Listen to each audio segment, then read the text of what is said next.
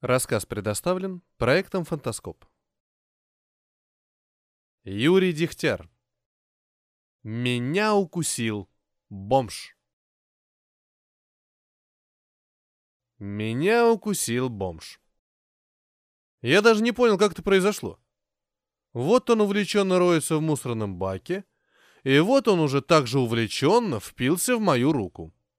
Я заорал не так от боли, как от отвращения. Ударил его свободной рукой в ухо, но он никак не отреагировал. Тогда я врезал коленом в пах, вырвался и побежал, не оглядываясь, предавшись панике и ужасу. Запыхавшись, остановился и посмотрел на рану. Крови было немного, да и болело не очень, но я зашел в ближайший магазин, купил бутылку водки. Половину вылил на укус, дабы продезинфицировать, а половину выпил прямо из горлышка. Жена дома обработала рану, забинтовала и, не поверив ни единому слову, обиделась. Я тоже обиделся и ушел в спальню смотреть футбол. Усевшись с бутылкой пива в кресле, включил телевизор. Посмотрев матч минут 15, поймал себя на мысли, что игра какая-то вялая, что мне скучно и непонятно, зачем я это смотрю. И зачем я вообще смотрел футбол раньше. Скукота и абсурд. Мужики в трусах гоняют мяч. Что здесь может быть интересного? Я уснул прямо в кресле. На следующий день я даже не помнил, где был укус. Снял бинт, рана полностью затянулась, спасибо водке. Остался только небольшой рубец, похожий на старый шрам. Но все равно, кроме травмы физической, я получил еще и душевную. И решил не пойти на работу. Жене наврал про недомогание и снова завалился спать. Как я раньше не замечал, насколько неудобно спать на мягком. Все болит и не имеют конечности, поэтому перелег на пол и сразу уснул. Таким меня и застала вернувшаяся с работы жена. Она испугалась, что со мной что-то случилось, и бросила звонить в скорую, но я ее успокоил, сказав, что в такую жару поспать на полу — милое дело. За ужином жена все удивлялась. Чего это я так чавкаю и ложку держу как-то неправильно? А остаток борща я допил прямо из тарелки. Новости я смотреть не стал. Что там смотреть? Опять одно и то же. Да и телевизор в целом показался мне ненужным изобретением. Хотелось водки. Но я удержался. Перед сном, пойдя в душ, удивился, как воняет мыло. Странно, никогда не замечал, что оно имеет такой мерзкий запах. Посмотрев в зеркало, оценил, что мне очень идет щетина, и решил не бриться. На следующий день я опять не пошел на работу. Как хорошо на нее не ходить. Я, конечно, и раньше это понимал, но сейчас проникся ощущением свободы. Не нужно листать дурацкие бумаги, ходить на скучные совещания, выслушивать хамство от начальства и вести глупые беседы в курилке. Прогуливать однозначно приятнее. Настолько приятнее, что я даже был готов отказаться от множества пустых излишеств, на которые, собственно, и уходила основная часть заработка.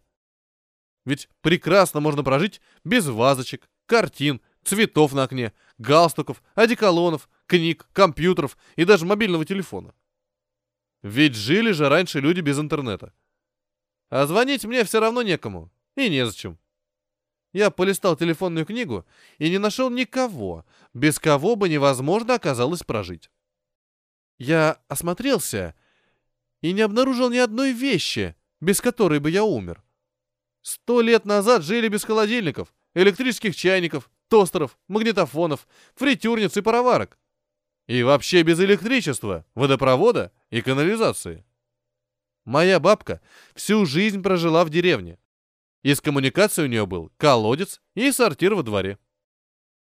«А, к черту!» — решил я. «Увольняюсь». Хотел позвонить шефу и высказать все, что накипело за эти годы, но решил, что мне лень. Я вышел на улицу.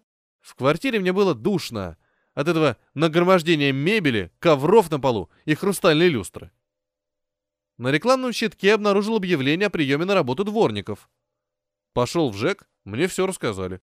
Платят мало, зато и работать часа три в день. Посчитал. Денег должно хватать на еду и дешевые сигареты. Даже на водку оставалось. Там же познакомился с дворником дядей Сашей, который рассказал, сколько в день он сдает макулатуры, металлолома и пустой тары, что я решил устроиться.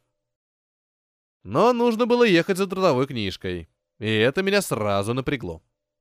Переться через весь город ради того, чтобы ублажить бюрократию? Спасибо, не нужно. Макулатуры и бутылки я и так насобираю. Проходя мимо мусорного бака, уловил довольно аппетитный запах. Не знаю, чем пахло, но я еле сдержался, чтобы не заглянуть внутрь. Нарвал абрикосов. Вкусно и совсем не нужно за них платить. Наевшись и разомлев под солнышком, я прилег на скамейке и уснул. Когда проснулся, уже было темно, и я пошел домой. Жена, открыв дверь, начала плакать и кричать, что она обзвонила все морги, больницы и знакомых. Назвала меня скотиной и ушла спать. Я же нашел недопитую бутылку водки и выдал ее прямо из горлышка, даже не закусив. Интересно, думал я, с этой женщиной прожил 15 лет непонятно зачем. Она мне даже не родственница. Просто баба, с которой я решил жить вместе. Может, когда-то я ее любил, но уже давно жил с ней, потому что... Не знаю почему. Я не смог найти ни одной причины, почему мне приходилось столько времени выслушивать от нее гадости и сплетни, отдавать деньги, терпеть ее идиотских подруг, смотреть сериалы, оправдываться, спешить домой, дарить цветы и конфеты. Кто она мне такая? Какое право имеет орать на меня и называть скотиной? И я ушел. Просто вышел и пошел, куда глаза глядят. Я шел по ночным улицам, и надо мной висело небо, полное звезд. Я так давно не смотрел на звезды. Не замечал, как пахнут на клумбах матиолы и поют свои романсы сверчки. И тут я снова учуял знакомый аромат, напомнивший мне, что я давно не ел. Запах исходил от мусорного бака. Оглянувшись и убедившись, что никто не видит, я заглянул в бак, стоящий недалеко от фонаря. Боже, сколько там было добра! Я нашел надкусанное яблоко, слегка подгнившую морковку, целую четверть засохшего хлеба. А еще семь пивных бутылок и крепкие еще кроссовки, слегка потертые, но это не страшно, главное, что мой размер.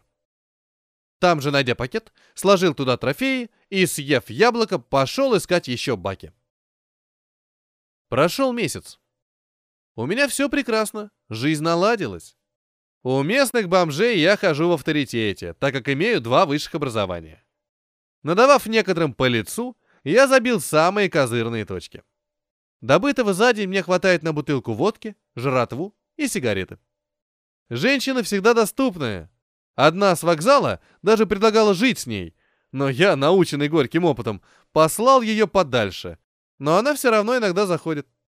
Она горячая женщина. Правда, у нее на шее короста, но это совсем не заразно, так что за стакан водки можно вполне сносно отдохнуть. Одежды у меня полно. Целая куча лежит в углу моего гнездышка. А больше мне ничего и не нужно. Однажды увидел бывшую жену. Но она сделала вид, что не знает меня. А может, не узнала, ведь я отрастил бороду. Но главное, что я счастлив. Я свободен. Я не завишу ни от кого. Я делаю, что хочу. Хочу сплю, хочу не сплю, хочу пью водку, хочу не пью. И мне плевать на мировой кризис. Пусть хоть весь мир развалится, я буду жить так, как живу сейчас. Выборы, президенты, политика, экономика ко мне не имеют никакого отношения. Меня не трогает налоговая, санэпидемстанция, пенсионный фонд. Меня даже милиция избегает. Видите ли, запах мой им не нравится. Я понял, что такое свобода. Свобода — это когда ничего нет и ничего не нужно. Каждая вещь делает из тебя раба. Получив что-то, пытаешься это сохранить. Потом хочется умножить и прибавить. Хочется, чтобы как у всех, а потом, чтобы лучше.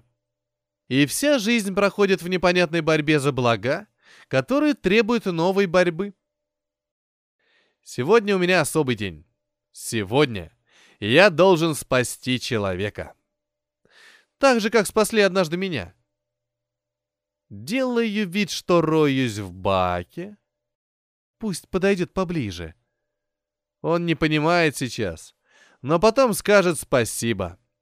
Спасибо за свободу. Это был рассказ Юрия Дегтяра «Меня укусил бомж». Для вас читал Петроник, музыкальное оформление, Пелик.